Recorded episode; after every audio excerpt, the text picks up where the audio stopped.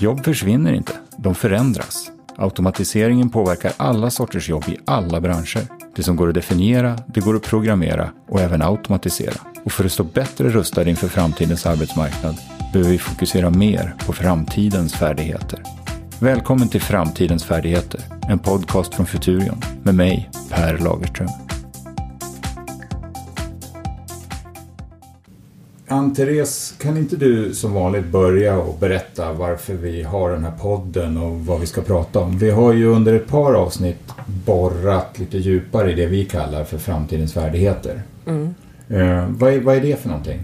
Nej, men vi ser ju ett allt mer automatiserat arbetsliv där eh, vissa kompetenser utkristalliserar sig vara mer viktigt att eh, vi tar till oss för att helt enkelt eh, vara relevanta i en tid där allt mer arbetsuppgifterna är automatiserade. Mm. Så att då ser vi ju, de, det som blir liksom framtidens färdigheter är ju färdigheter som handlar om kreativitet, social förmåga, det handlar om eh, nytänkande av olika slag med, med mera. Så det är ganska unikt mänskliga färdigheter skulle jag vilja säga som får ta plats i en allt mer robotiserad värld. Mm. Eh, och det är lite spännande att tänka hur vi rustar oss då. Hur finslipar vi, vässar vi våra våra färdigheter. Mm. Och, och, om vi i de tidigare avsnitten då har bjudit hit gäster som har pratat om hur, hur odlar man sin nyfikenhet, kreativitet och, och, så vidare. Så har vi idag en gäst som vi eh, ser fram emot ett samtal med. Tobias Krantz. Du är idag chef för utbildning, forskning och innovation på Svenskt Näringsliv men du har ju ett långt förflutet i det här med och titta på det här ur ett mer systematiskt perspektiv. Välkommen hit förresten. Tack så mycket. Ja, vad, vad, när du har tagit del av vår rapport och sådär och om du vill ska försöka sätta in det här i, med din erfarenhet, vad, vad, vad, får du för tankar? Ja, för det första är jag väldigt glad över att det är en väldigt framtidsoptimistisk och utvecklingsoptimistisk rapport. Det finns ju alltid en risk för att när det sker stora förändringar i världen att, att människor blir rädda och eh, oroliga för framtiden och att det också leder till politiska åtgärder eller andra åtgärder som gör att man stänger in sig och, och så försöker bekämpa utvecklingen. Och det tycker jag i grund och botten eh, är det viktigaste budskapet i rapporten, en framtidsoptimistisk syn. För det är ju inte så att det, det är första gången som, som världen genomgår stora tekniska förändringar eller sociala och ekonomiska förändringar utan det har ju skett genom århundradena och flera av dem pekas ju på i den här utmärkta rapporten också. Och slutsatsen av många av de här förändringarna har ju varit att det kan ju ske, det kan ju skett. Tidsperspektiven kan vara olika, ibland tar det lite olika lång tid. Men i grund och botten så har ju världen blivit avsevärt bättre när man har genomgått den här stora tekniska förändringen eller stora sociala eller ekonomiska förändringen mm. eh, än det var tidigare. Eh, och sagt, det kan ta olika tid och det kan, kan vara olika jobbigt under, under, på, längs med vägen.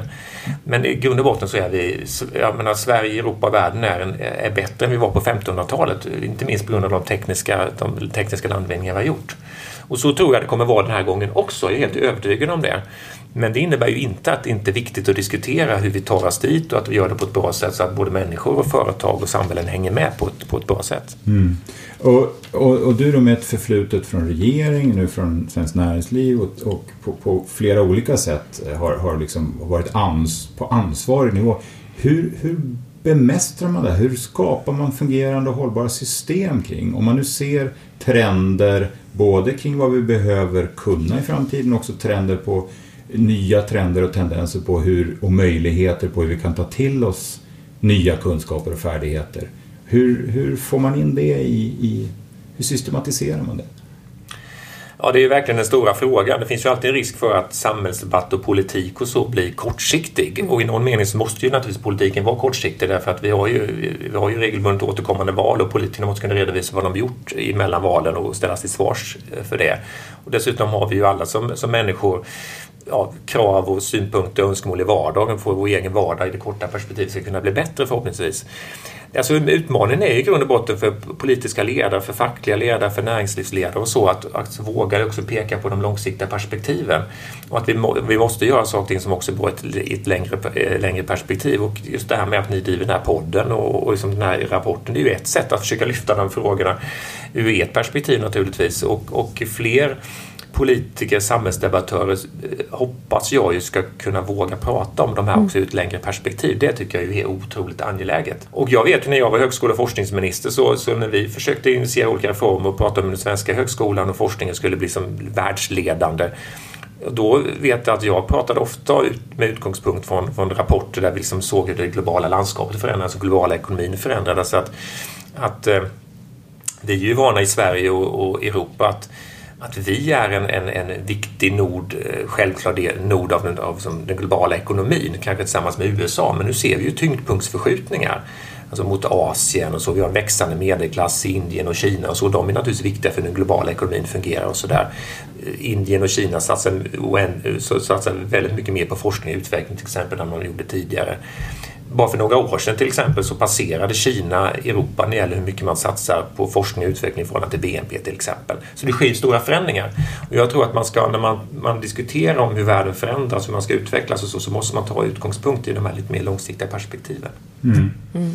Och, och, vad blir grejen med Sverige då i den här globaliserade ekonomin och den här förskjutningen? Vad, vad, vad, tycker du att vi ska liksom spetsa in oss på för att fort, fortsätta att spela, fortsätta vara en nod? Jag tror ju i grund och botten att, att jag tror att det finns en samstämmighet över i stort sett alla partigränser och alla centrala samhällsaktörer i Sverige att, att vi ska konkurrera med, med kunskap och kunsk, konkurrera med utbildning, att, att vi ska ha så högt kunskapsinnehåll i varor och tjänster som, som sen blir möjligt.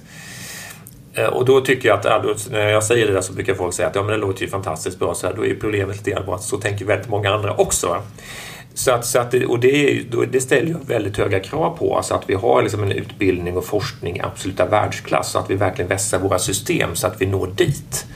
Och det tror jag kommer kunna ställa en hel del eh, krav på oss på reformer och, hur vi mm. tänker nytt för framtiden. Och det är en del av de här reformerna kommer i det korta perspektivet kanske att vara lite smärtsamma men på lång sikt kommer de vara nödvändiga. Mm.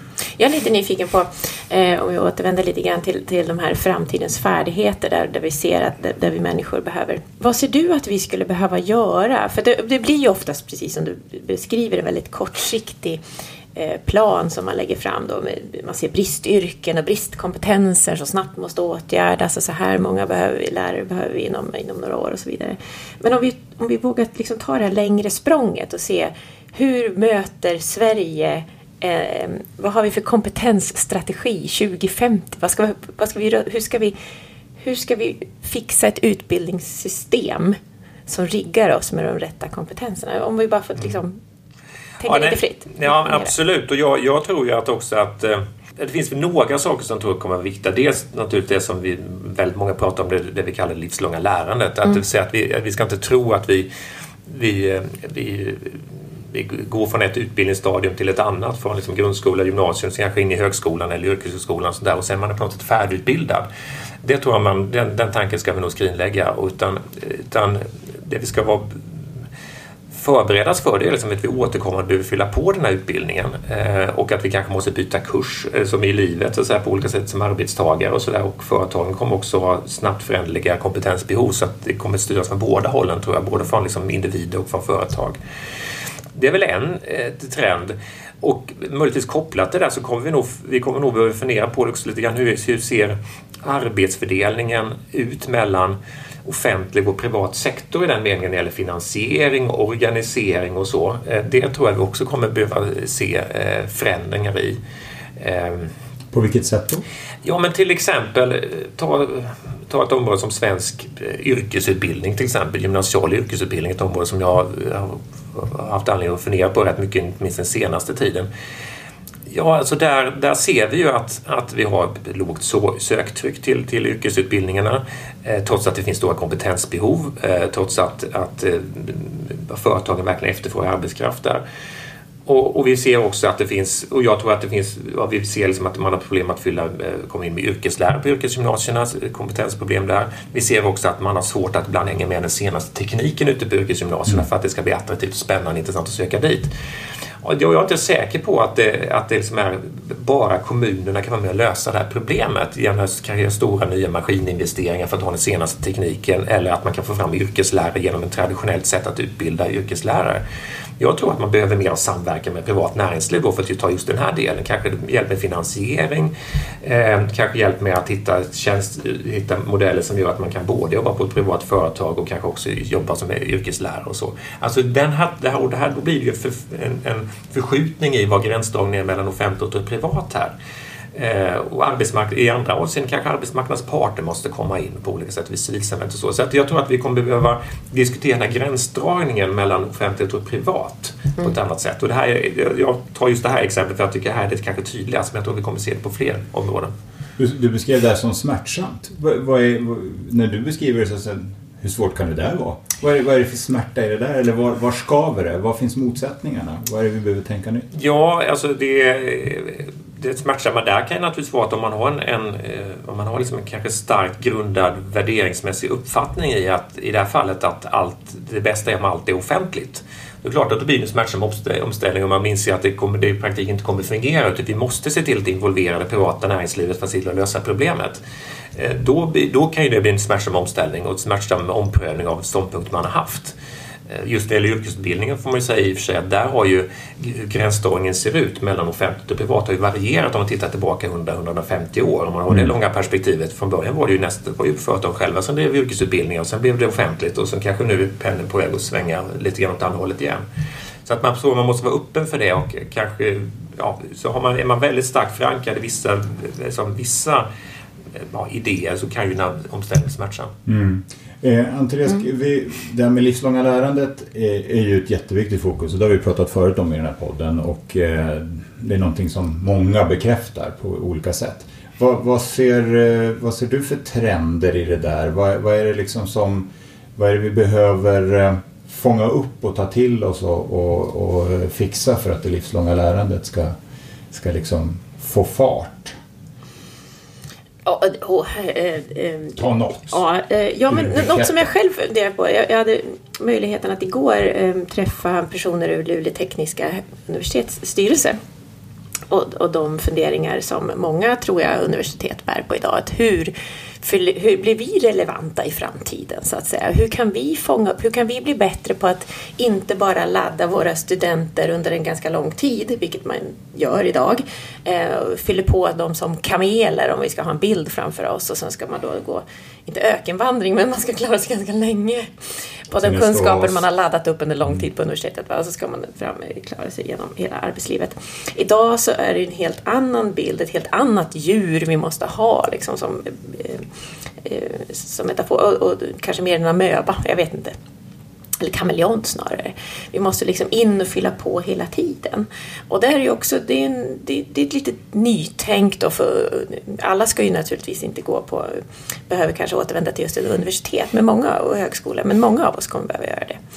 Eh, och hur, hur, hur, formerar man sig då?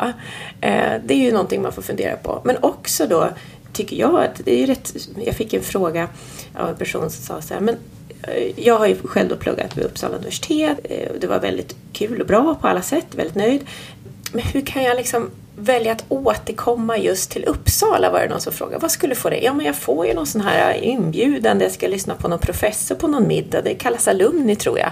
Men eh, åh, jag vet inte, jag har ju lyssnat klart på dem tyckte jag. Mm.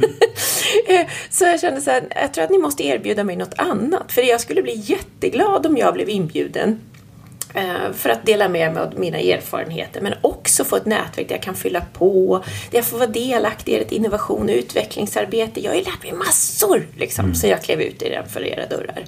Så att om, jag, om ni kan liksom skapa någon slags relation till mig och jag var lite sådär provocerande och så ja, men tänk liksom Åhléns kundklubb, alltså varför går jag och handlar samma grejer som finns på andra ställen? Men det finns ju någonting som gör att jag går ändå kanske nu gör reklam för Åhléns, men det är en stor kedja.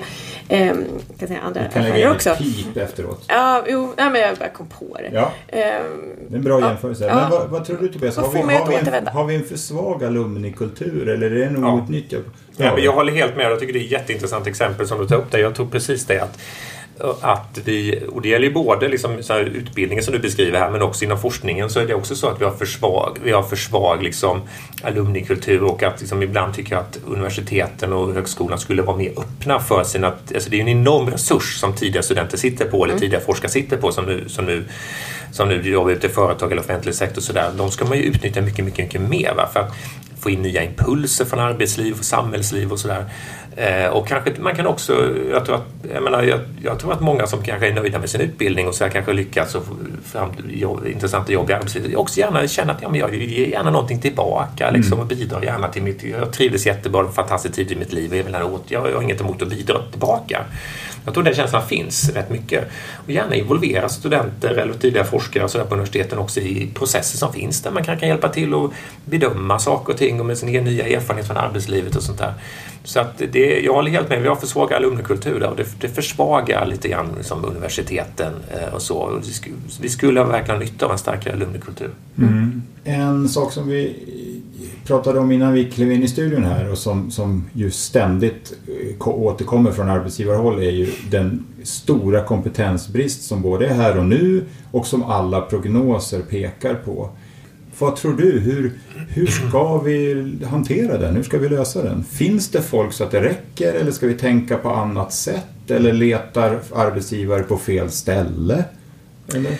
Ja, det är ju ett, det som man brukar säga, ett komplext problem. Det är klart att en, en hel del, åtminstone det korta och medellånga perspektivet, eh, skulle jag säga beror på att utbildningssystemet inte är helt riggat utifrån de behov som finns ute på arbetsmarknaden. Det är ingen överdrift? Va? Nej, det är ingen överdrift. Va? Och det, och det, dels beror det väl på dimensionering mellan olika yrken eller olika behov så på arbetsmarknaden. Men sen handlar det väl också ibland, också som, en sak som jag har börjat fundera ännu mer på de senaste åren, det är väl att det är också att utbildningens innehåll, nästan oavsett vad man utbildar sig till, har för lite av arbetsmarknadsanknytning i, i liksom innehållet. Jag menar, oavsett vad man läser på ett universitet eller högskola idag så ska ju de allra flesta komma ut i arbetslivet. De flesta går ju inte vidare till forskarstudier. Och då är det ju ändå rätt rimligt att tänka sig att det finns, eh, finns liksom arbetslivsmoment i utbildning på ett eller annat sätt. Sen får det naturligtvis anpassas beroende på vilken utbildning man läser förstås. Va? Eh, och, så, och då blir ju de personer som läser den, de blir ju mer lätt bedömda för, för arbetsgivaren. Det blir lättare för dem att komma in i jobbet och så vidare. Och så, vidare. så där skulle man minska eh, kompetensproblem genom att man är mer arbetsmarknadsmoment i så. så att, Vem hänger det på då? Vad kan, vad kan en arbets, arbetsgivarsidan eller näringslivssidan ska jag säga? Mm. Vad, vad, hur, det kan inte bara ankomma på universiteten? Va?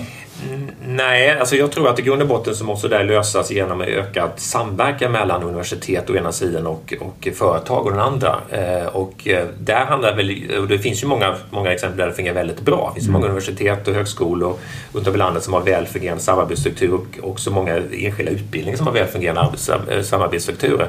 Men det är klart att om vi ska få det systematiskt att fungera så menar jag att då måste man också skapa ekonomiska incitament och drivkrafter för universiteten då, från sin, från sin håll att jobba ännu tätort med arbetslivet och näringslivet. Mm. Men sen så tror jag på, på den ställen en övergripande fråga, så det där är väl det korta och medellånga perspektivet så kommer vi väl också lösa en del av problemet på sikt om vi ens att få utbildningssystemet bättre riggat. Men sen så tror jag ju också att det kommer också vara att, att vi löser del av kompetensproblemet via teknisk utveckling. Eh, med de här siffrorna som när man ser liksom vad, vad, vad sjukvården eller skolan behöver eller vad många företag i traditionella privata näringslivet behöver det är ju svårt att föreställa sig att detta bara kan lösas av att liksom, det svenska utbildningssystemet fungerar perfekt.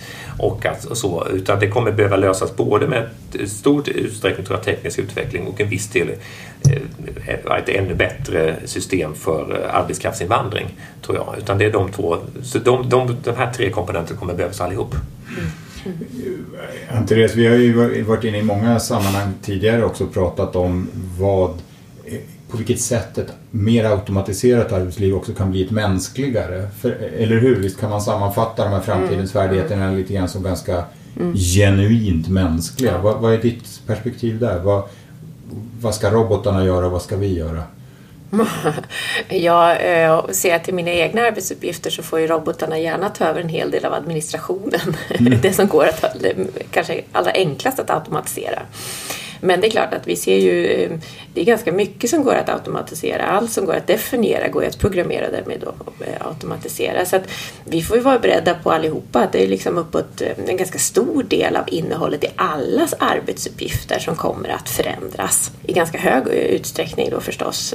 Och då gäller det liksom att kunna växa med sitt jobb och det livslånga lärandet som vi har varit inne på här. Och, och det, är väl, det är väl det att vi att alla, vi har pratat mycket om liksom utbildningssystemets betydelse att kunna liksom tillgodose det här. Men, men det handlar ju också om att vi som enskilda individer också kanske mer än tidigare får ta ett eget, liksom också ett eget ansvar att hela tiden um, um, och i vissa fall kanske till och med jätteviktigt krav liksom, till sin arbetsgivare att nu jag måste få tid med min kompetensutveckling. För tittar man liksom så, så är det förstås någonting som är väldigt viktigt för mig som individ och för, förstås som företag, som företag och arbetsgivare. Men, men eh, det ges sällan tid och utrymme till det. Man vet så väl att man behöver det men när det väl kommer till kritan så är det det första man stryker för det är så mycket på jobbet. Liksom. Mm. Eh, och det där måste liksom eh, båda, i det här fallet parter, ta ett större ansvar för. Och också som jag som enskild individ tar, ta, som, som jag säger då, ett, ett väldigt mycket större ansvar än tidigare för. Att också se till att, det, det handlar inte alltid om att gå en, en kurs eller en vidareutbildning på universitet eller högskola då, utan det handlar ju om att att också se till att man får befinna sig i miljöer där eh, det kan vara utvecklingsprojekt eller att man mm. liksom får utbyte med någon annan, eh, någon annan enhet eller så vidare för att bredda sin kompetens och förståelse och så vidare. Så att det behöver inte alltid vara en kurs. Svaret är inte alltid det eller, eller fem, jag, jag fem tycker, fler poäng. Tycker det är rätt intressant med det personliga ansvaret och så. Och det, där får man väl också säga att, det, apropå den här diskussionen vi hade tidigare med vad går gränsen mellan offentligt och privat och sådär, vad är olika aktörers uppgifter? Och där kan man väl också tänka sig att att universitet och högskolor till exempel får en kanske en tydligare roll av att kanske ge så basfärdigheter så att säga, alltså analytisk förmåga, abstrakt tänkande, vad det nu kan vara för någonting. Naturligtvis med viss inriktning beroende på vilken del av arbetsmarknaden man ska befinna sig på förstås. Men också att, att man kanske då det, liksom det, här, det andra utrymmet av liksom mer specialiserad utbildning som man kanske behöver en kortare tid kanske fylls av andra aktörer, både privata och offentliga och, och eh, då, man, då, måste man ju också börja fundera på hur ska det finansieras, vilka finansieringsmodeller finns och sådär. Så där, den diskussionen är nog bara början på, tror jag. Mm. För, för ett antal år sedan, så, som vi alla minns, så fördes ju en diskussion om individuella kompetenskonton till exempel. Det där, den gick ju i stå, den diskussionen av olika skäl och så, men på, ett, på något sätt så behöver väl den här diskussionen komma igång. Men, men eh, när vi ändå har dig här då, som ja. har över det där, för det där är någon, den här frågan som vi ibland, i olika sammanhang, vi hade ett, ett hackathon kring, kring livslångt lärare till exempel, och då var det flera grupper som började nosa på det och egentligen kom fram med det, den ganska goda idén igen. Varför gick det i stå? Vad, vad, hur, ska vi, hur ska vi knäcka det här nästa gång? Jag vågar inte svara på varför exakt det gick i stå Nej, då. Exakt, men, men, men, men alltså, just problembilden. Ytterst handlar det väl om, om vem ska betala för detta mm. Och, och hur ska arbetet, hur den, ska, den fördelningen se ut. Och det var väl det som, som jag uppfattade gjorde att det inte gick att nå fram. Eh, och det är möjligt att, att ibland är det så att det finns politiska knutar och, och då omständigheterna är på sånt sätt att det då inte går att lösa. Men sen så kan ju verkligheten förändras som gör att det blir ja, uppstår nya möjligheter helt enkelt och det är väl det man får hoppas på här också framöver. Och jag, som sagt, jag tror att det kommer behöva jag, jag tror att det kommer behövas nya aktörer. Eh, du är ju själv inne lite grann på det här. Det måste ju inte vara universitet som löser detta och så på alla sätt och vis. Och så och är väl inte det idag? Nej, nej det är exakt. Vi ser ju redan en stor marknad för andra privata aktörer som är med och löser kompetensproblem så ut i näringslivet och, och i arbetslivet. Så det, och jag tror vi kommer få se mycket mer av det framöver. Att, eh, och då kommer de här finansieringsfrågorna. Om vi ska få liksom, lite tryck i de här innan finansieringen ska kunna skala upp det där, systematiskt skala upp, då behöver vi också fundera på finansieringen där och då, ja då är det klart att ska företagen ta större ansvar för det, då är det klart att då kommer de ju ställa den högst rimliga frågan tycker jag att om vi ja, ska vi fortsätta då betala lika mycket skatt om vi då inte får ut det av det offentliga systemet, om vi ska betala det själva, ska vi då betala det dubbelt? Ja, men det är ju det är ett mm. rimligt mm. perspektiv från ett företagarperspektiv till exempel. Mm. Vad är uppfattningen i företagarleden eh, kring, kring liksom, hur ska vi lösa det här? Det finns ju undersökningar från TCO som pekar på att väldigt många tjänstemän eh, upplever att de inte får den kompetensutveckling de förstår att de känner att de behöver på sin nuvarande arbetsplats. Vem, vem, vad, är, vad är arbetsgivarperspektivet på det här? Nog behövs det. Ja, men det, det sätter ju fingret tror jag, på den här frågan vi diskuterar. Vi är väl i ett sånt skede liksom, i utvecklingen nu att, att de här frågorna behöver verkligen diskuteras på allvar och att vi behöver liksom ett mer systematiskt grepp kring frågorna. Och jag tycker liksom den här typen av att, att, ja, med, eh, alltså att medarbetare känner sig frustrerade över det och att företag känner att de inte får tag i kompetenta medarbetare i tillräckligt stor utsträckning. Så där. Det är väl ett tecken på att vi behöver ta ett systematiskt grepp kring detta och att vi behöver fler, alltså både på arbetsmarknadens parter, politiker, antal andra aktörer behöver sätta sig ner och fundera igenom hur ska vi se detta lösas för framtiden. För att och också att vi, ja, och att vi liksom ser till att de goda idéer som finns då skalas upp och så, så att, så att vi får systematik i, i detta. Det är väl det som är, ja, ytterst är det det som är svaret på mm. frågan. Mm. Jag tänkte på det när du sa det där, om, och jag var inne på det själv också, om det här med samverkan. Så vi gjorde ju, och vi, Svenskt Näringsliv gjorde ju, har gjort ett, för ett antal år sedan, har vi regelbundet genomförde vi undersökning av, av, eh, studenter eh, och frågade dem hur de såg på samverkan och eh, eh, under sin utbildning och så vidare. Va? Och då visade det sig det att, och då kan man, ska man säga att det, det skiljer sig rätt mycket mellan olika utbildningar. Det finns universitet och högskolor där det fungerar väl på vissa utbildningar och dåligt på andra och tvärtom va? på andra lärosäten. Det intressanta var faktiskt att man, man, man kunde se att det fanns samverkansmoment i utbildningen så, ja, inte bara då från ett företagarperspektiv, att man, man liksom snabbare kan rekrytera människor och de hamnar på rätt plats, så att säga, utan också ur ett individperspektiv. Så de fick högre lön och liksom hade, alltså inte bara ingångslön utan också liksom bättre lönekarriär och så vidare. Man såg massa positiva och de var mer nöjda med sin utbildning och så naturligtvis. Va? Så att det finns alltså massa positiva effekter, både ett individperspektiv och ett företagarperspektiv på, på just det att man hade samverkan. Och det tycker jag var väldigt, väldigt intressant. I någon mening är det intuitivt rimligt mm. förstås mm. att det är så. Men att man får data på det var mm. väldigt, väldigt, väldigt intressant. Mm. Just det, precis. Att skapa ett hållbart mm. arbetsliv. Man ska mm. håll, hållbart och hålla hela ja, arbetslivet. Ja, precis. Det är en viktig aspekt på det. Ett perspektiv som, som, vi, som vi också pratade om med Luleå Tech här senast, mm. det är ju mm. det här trenden som vi i alla fall upplever att många företag säger att okej, okay, jag bryr mig inte om eh, jag bryr mig inte om hur du blev expert, bara jag vet att du är det. Eller jag bryr mig inte om hur du har lärt dig det du kan, bara du kan det. Mm. Jo, att, ja, ja. att det utmanar liksom... Den akademiska bild, ja. bildningen. Det är i och för sig nästan en helt egen podd. Ja, men, men, men ja, ja, att, att, att det, det samhälle, ja, du tänker på att det är det samhället ja, det är det som vi börjar utveckla. Att det handlar mer om att validera kunskaper oavsett att platsen mm. får, får minst, betydelsen av plats, var du har lärt mm. dig det, minskar. Mm. Men bara är, vad du kan. Är det någonting, är någonting. ett perspektiv du känner igen och tycker du Ja, men absolut. Det känner jag verkligen igen. Så att, eh, det, och också att de här också att andra då får liksom knyta ihop då i rapporten här som andra kompetenser som är, alltså, om man jämför liksom mm. ämneskompetens så säga, med andra kompetenser så ser man ju att också de andra kompetenserna blir allt viktigare vid rekrytering. För att man ska rekrytera lite folk, lite ledarpositioner liksom i näringslivet så, så märker man att andra saker är viktiga också. Samtidigt ska man komma ihåg att det är typ en sak som, är lite, som jag har lärt mig som, är lite, som en del kan tycka är lite paradoxalt. Det är att företag då, eh, vi gjorde en undersökning något år sedan eh, i en grupp som vi kallar Näringslivs forskningsberedning som kollade kompetenskrav. då var det så att många företag som svarade på enkäten de såg det som väldigt positivt att någon hade verkligen fördjupat sitt ämne. Och inte mm. nödvändigtvis just för att det var just det ämnet, men just därför att man hade kommit till en sån nivå i sin utbildning så att man, mm. ja, du vet, alltså, man, analytisk kapacitet och abstrakt tänkande och sådana saker. Mm. Och det var i grund och botten det de ville ha. Mm. Så, så, att det är säkert klart att det spelar roll vilket ämne de läste förstås, men liksom lite grann så att eh, framförallt kanske man rekryterar folk som ska ha någon slags samhällsvetenskaplig kompetens så kanske det kanske inte spelar så jäkla stor roll om det är företagsekonomi, nationalekonomi statskunskap. Alltså så, nu överdriver jag lite grann. Men alltså, mm. det viktigaste är att man har nått ja, det man tidigare kallade C och D-nivå. Liksom. Mm.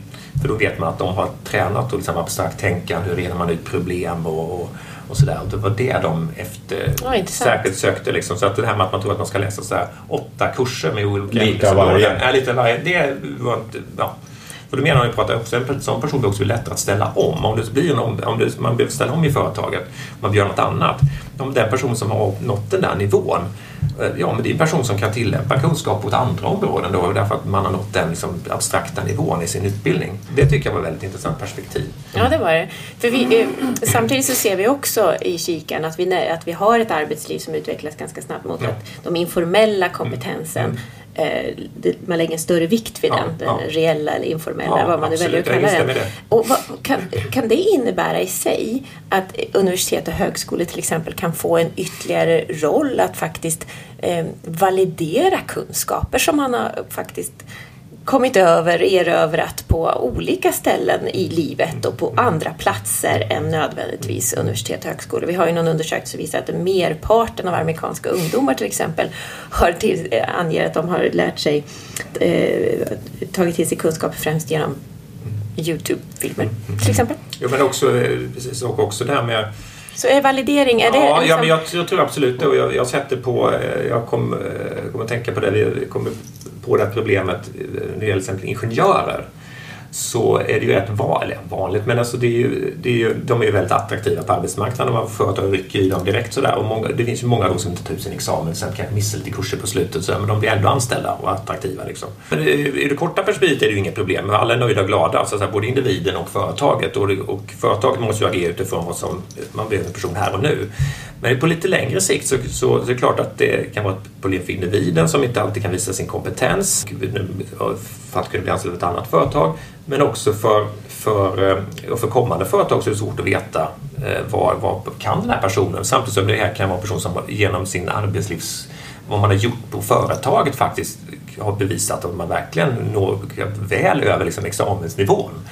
Och då, och då det talar vi på utifrån ungefär det du säger, det vill säga att vi, vi bör fundera på hur vi validerar detta på, på ett vettigt sätt som gör att, att eh, man kan på något sätt kan tillgodoräkna sig den där kunskapen man har nått i arbetslivet. Mm. Eh, Har, har, har ni, eller du, några sådana förslag på hur den här valideringstekniken kan förändras i, i framtiden? Vi hade tidigare ett seminarium där vi funderade lite grann på blockkedjetekniken som en möjliggörare därför att den skulle kunna finkalibrera både kompetenser, matchning och, i en viss mån validering också. Eh, har ni några funderingar kring Ja, men det viktigaste är väl att det här arbetet tydligt så här, professionaliseras och att det verkligen handlar om att, att så här, validera så här, kunskaper och att, att det sker utifrån liksom, ett specifikt behov som finns. Att man liksom håller lite grann på det här begreppet så att inte det här begreppet validering blir för uttunnat. Det tror jag är viktigt. Eh, och vi har lagt en del förslag eh, på det området, både när det gäller mer så här, så här, traditionell akademisk kompetens, hur den ska valideras, men också på en del andra områden. Eh, och jag tror att det behöver centraliseras och professionaliseras mycket mer. Just nu för tillfället åtminstone så har inte lärosätena den kompetensen riktigt för att göra det på, på ett bra sätt. Är det inte lite utmana dem också? För skulle man vilja det? Vill man validera kunskaper som man har liksom erövrat på en annan plats än just på det lärosätet?